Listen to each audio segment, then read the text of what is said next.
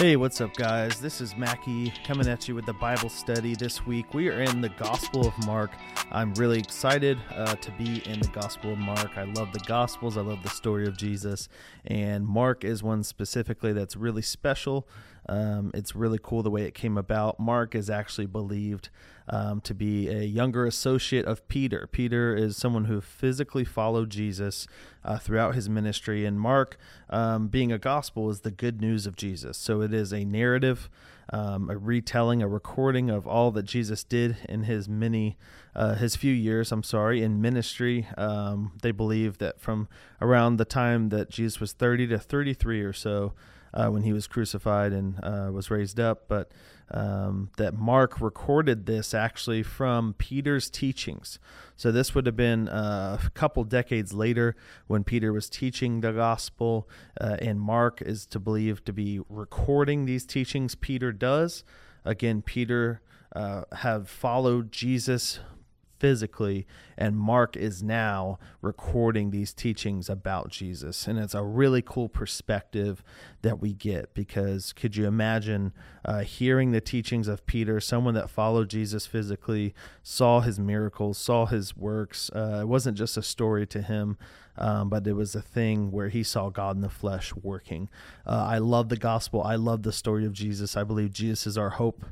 Um, I love the story of the Trinity and how Jesus really is that hope and he's that missing piece almost where he ushers in the Holy Spirit into our situation. Um, and he is sent by the Father. He really is that missing piece. But uh, starting in 35, chapter 1, Mark 1 35, I'm going to go all the way to the end of chapter 1 to verse 45. I'll read it now and we'll dive in a little bit. Uh, verse 35, I'm reading in the ESV, the English Standard Version. And rising very, very early in the morning, while it was still dark, he departed and went out to a desolate place, and there he prayed. And Simon and those who were with him searched for him, and they found him and said to him, Everyone is looking for you. And he said to them, Let us go on to the next towns, that I may preach there also, for that is why I came out. And he went throughout all Galilee, preaching in their synagogues and casting out demons.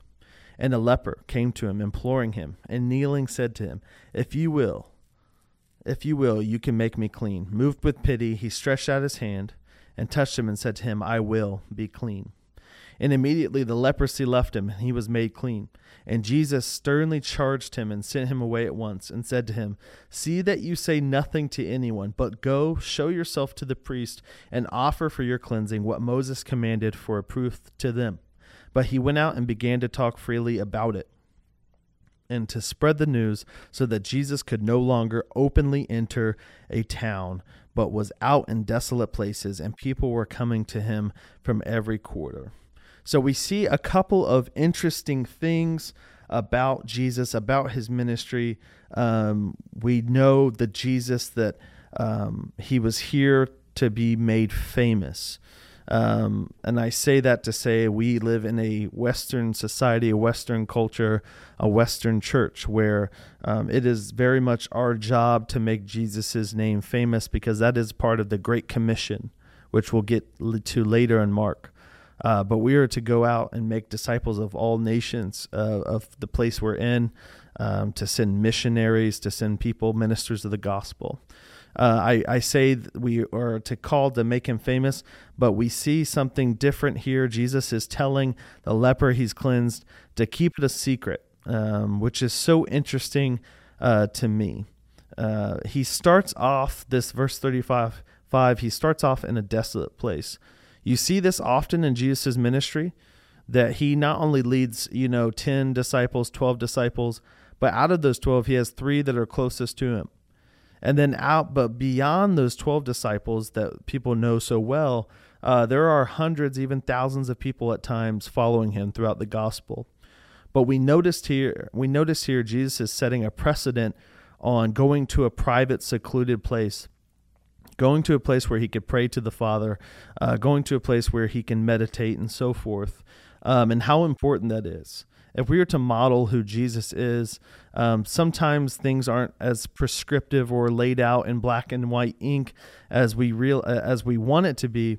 Uh, but we see it in how Jesus' character uh, that's what we'll see in the gospel a lot too. Is he won't always say something uh, directly, um, but we will see what he does as a model for what we should do um, as someone who call who as people that call themselves followers of him.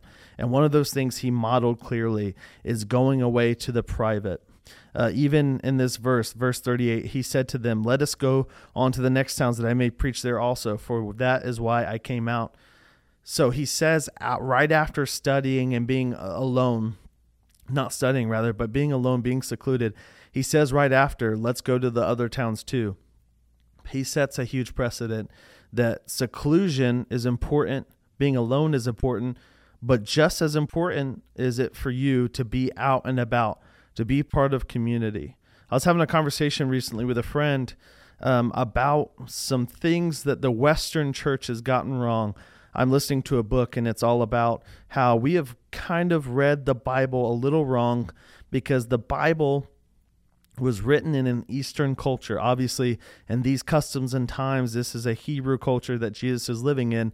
And these scriptures are being recorded and written um, in an in a much different part of the world. And then we've read it now in English in our Western society. And one of those things that we've gotten wrong is community. Community. Uh, America, um, Western society, uh, the Western church has started to leech on and latch on to something um, of independence or being alone or your spiritual your your spiritual life or your faith journey being personal or or just for you uh, what we are going to see over and over again in this Gospel of Mark is that is not the case. So that that is not the truth. In fact, uh, over and over again, Jesus will not only say this, but he'll model it. And then Paul will later teach, as we just got out of Romans, he's he taught things so forth as you being a part of the body and how you need to be a part of that body. We'll see Jesus model in these gospels. The community is so important that it's even it's not just important it's in fact the way uh, part of your faith to submit yourself to community. So when he goes off to a secluded place notice how he only does it for a moment. Notice how he only uh, does it with a certain schedule in mind a certain purpose in mind. Um, there's a difference between meditation seclusion and prayer or quiet time alone from isolation. There's a there's a difference between momentary seclusion and isolation. Um, Jesus wants us out and about in community, um, sharing His gospel, but He also wants us to have healthy rhythms, and He models that in these first five verses. He goes on to this new town and He cleanses a leper. The leper asks if if he's willing, he'd be he'd be made clean. Um, this brings up. I don't want to introduce a new attention, but this brings up an issue where um, many streams of Christianity uh, would teach that it's always Jesus' will to heal someone physically. The unfortunate part of it that we've learned, um, even in personal experiences, no matter how hard we pray sometimes, no matter how much faith we have, um, it's not necessarily Jesus' will for someone to be physically healed here on earth. However, it is always His will uh, for His children to see health, to see wholeness, and that is sometimes uh, seen and been made being made complete in heaven. Um, and and the leper asks Jesus. He says, "Will you heal me physically? It is your is it your will?" And Jesus does heal this man. Um, Jesus does this for a couple reasons. One, it was prophesied. It was prophesied that Jesus would take away physical iniquity, um, take away something like leprosy. Um, lepers, actually, in this custom, they lived out uh, by themselves, secluded with a community of lepers, and they were ostracized and marginalized. Um, I believe Jesus did this for multiple reasons. One being he is a model of inclusion. Um, I think it's no I think it's no coincidence that he speaks so much about community, talks about going from town to town to be with people, and then invites people that didn't belong in those spaces into those spaces by healing them, right? So he not only, if you think about it, this leper had to leave his family, leave everything he knew when he became a leper. That's what happened in this custom. And in that moment, Jesus not only healed his body, but he completely changed his life and made it whole. Uh, I believe Jesus wants to change our life and, and cleanse us and heal us in so many different ways. And sometimes it's not in the way we expect it. Sometimes He doesn't uh, immediately take away that disease or heal that wound, or sometimes He doesn't repair that relationship we thought was was of Him, even though it wasn't. Uh, but I do believe that He wants to uh, bring healing and bring wholeness to our lives. But again, sometimes it's just not the way um, that we he, we think it's going to be. Uh, I think this leper teaches us that. He asks, Is it your will? And Jesus says, It is. And we ask today, Is it your will to heal this thing? I don't know if it's his will to heal this thing specifically, but I know he'll heal us um, eternally, and I know he'll heal us as a whole. Uh, thanks for joining us on the Bible study. I'm excited to be a part of these Bible studies in the Gospel of Mark. I hope you hang with us throughout the book. We'll see you later.